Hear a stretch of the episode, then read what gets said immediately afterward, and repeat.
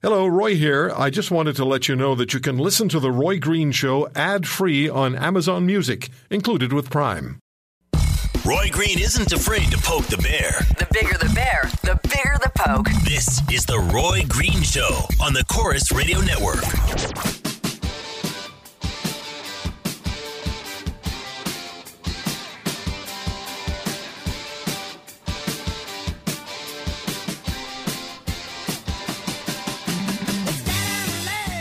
So, listening to the uh, young mom in Ontario, listening to Ken in Alberta, struggling. To, uh, she doesn't know if she's going to lose her home. He doesn't know if he's going to be able to heat his RV, recovering from a heart attack. Hasn't got the 20 bucks.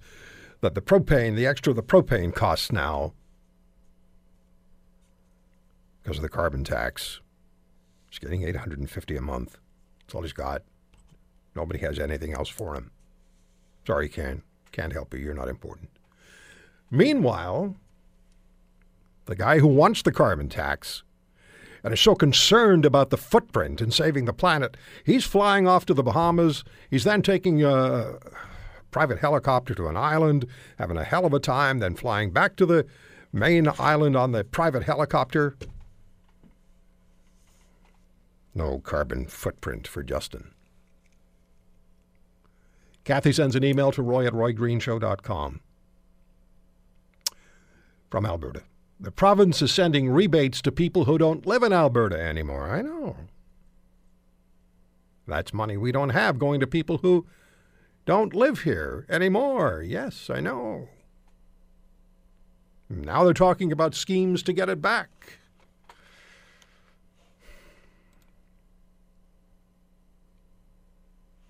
Let me take some calls. Katie in Toronto. Hi, Katie. Hi, Thank you for calling. You're welcome. So this has been a really heavy thing on my heart for quite some time. You're talking about people who have been without hydro for months. I have neighbors who live in TCHC buildings, and there's a woman, young woman, hardworking woman, who has been without a hydro for last three years. About a year and a half, half ago, I was trying to do something about it. I contacted our councillor, MPP, MP, uh, uh, mayor of Toronto. Nothing has been done. She's living living in that building without hydro for the last three years. This is absolutely without. I, I, I don't even understand how this can happen in the city. I am afraid to do anything on her behalf because she came to me and she told me that the TCHC has threatened her to throw her out of there and force her to move out. Tell me, Katie. continues. Katie, tell me something. How do they keep warm in the wintertime? When it's really cold, she goes to her friends. I don't know how she does it. Because Um, because Hydro One is not allowed to cut people off from December the first to April the first. They cut her off in September three years ago. and she's never had electricity since. Since then, and you know what? I can see the meter outside, and I monitor that meter, and it's always at the same number. These people are Would you Um, would you do something for me? Do you have do you have access to email? yes, of course, Okay, would you send me an email, please, I will. and give me the information I as much as much as you're comfortable giving me. Maybe talk to this lady first, and ask her if it's okay for you to share the information with me, and then I'll make some phone calls on her behalf.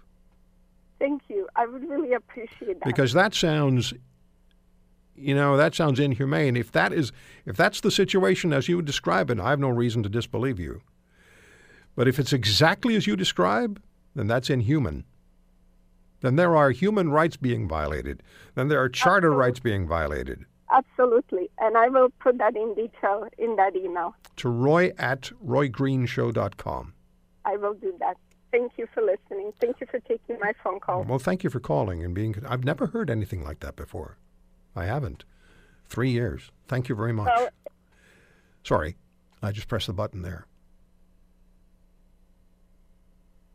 i'll follow up on that darwin in alberta thank you darwin Hello, Roy. Yes, Um, sir. th- Listen, our, our carbon carbon tax. I think it's just the first in a long line of NDP wealth redistribution projects to come. I live on a pension. I'm retired. Uh, I provide a home for myself, my wife, and two adult children. They're they're teens in their latter years. They're going to university. They're below uh, the cutoff uh, point for income, so they get a rebate. I'm just slightly above it, so I don't. So I buy the carbon in this house, and I pay the tax. The kids get the rebate. Uh, and I'll just ask you a question. Who in the house do you think is most inclined to leave the lights on and take the longest showers? Let me guess. So, my point is, why not just let me hand the money straight to the kids, and I'll check off a box on my income tax to say I've done it, and they can do likewise, and we'll just cut the government middleman out of it. Well, one of the reasons is that they want the youth vote. I know they do. Plus, they want this is an industry, so I mean, the, the the government becomes the money launderer, and that keeps bureaucrats busy. It's you know, it's growth in government. It's it's creating. Tell me jobs, something. Tell me. Tell me. Answer this for me, Darwin. I asked this earlier. Why is it incumbent on Canadians, on the average person who's already massively overtaxed, already hugely overtaxed? We spend more than half the year. Each dollar that we earn goes to government in taxes or fees.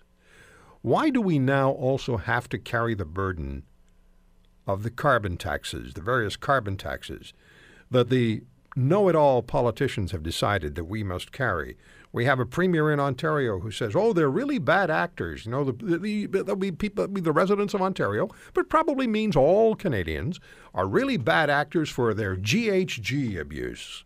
Oh, we're, we're all a bunch of deplorables. We are, of course. I mean, they've drunk the Kool Aid, and it's their religion. We're not giving them enough of what we have. We're we're, not we're not we're not sharing enough. We're we're just we, we're, we're we're miserly people who try to hold on to enough to feed ourselves and clothe ourselves. And you know there are people who are not doing being there are people who can't do that anymore.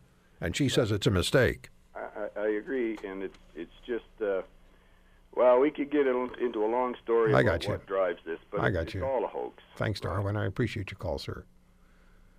Thank you very much. Huh. Uh, George is in Calgary calling us on the Roy Green Show on the Corus Radio Network, no doubt listening to News Talk 770. Hi, George. Hello, is this for George? Yes, sir. Oh yeah, thanks for taking my call, Roy. My It's, pleasure. Uh, actually, George Clark with uh, Albertans First. I organized the 180,000 Albertan uh, signed petitions last year. Yes, sir. Um, of course, we were ignored, but uh, of course you were. uh, now I'm actually facing back to work almost the first time for the last year and a half with my uh, small business. And guess what? That carbon tax is hitting me at uh, $312 a week. Ooh. Yeah. And uh, of course, next year goes up, and by the time Trudeau's tax comes in, it's going to be $780 a week. Ooh. And every single liter of fuel that we use in, in our business actually represents, you know, the work of uh, hard work of Albertans like myself and, Yes. and an employee or two Yes, sir. that that are working our butts off Yes, 12 sir. hours a day, six days a week to, to build a better economy for the province to uh, Yep. to contribute and But you're but but but George, you're a planet killer. yeah, exactly but but but but the tax is a productivity killer Of course it is. it, it, it it's it's putting people like myself in a position of not really caring anymore like almost driving to the point of why bother like why don't we just go and do do things that that only benefit ourselves rather than try and uh, get ahead and employ other people and that's the Ayn Rand uh, scenario that uh, I, I think Yeah. is coming if Yeah. these sorts of taxes are allowed to grow are allowed to exist Yeah.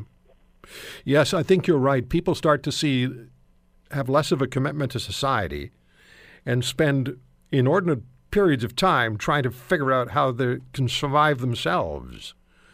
And and uh, and the people who, who saddle you with these taxes, they're not listening to you.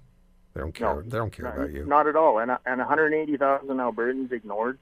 Yeah. You know, polls polls taken that showed close to 70 percent of Alberta didn't want this, and they wouldn't even give us the right to have a vote on it. They don't care.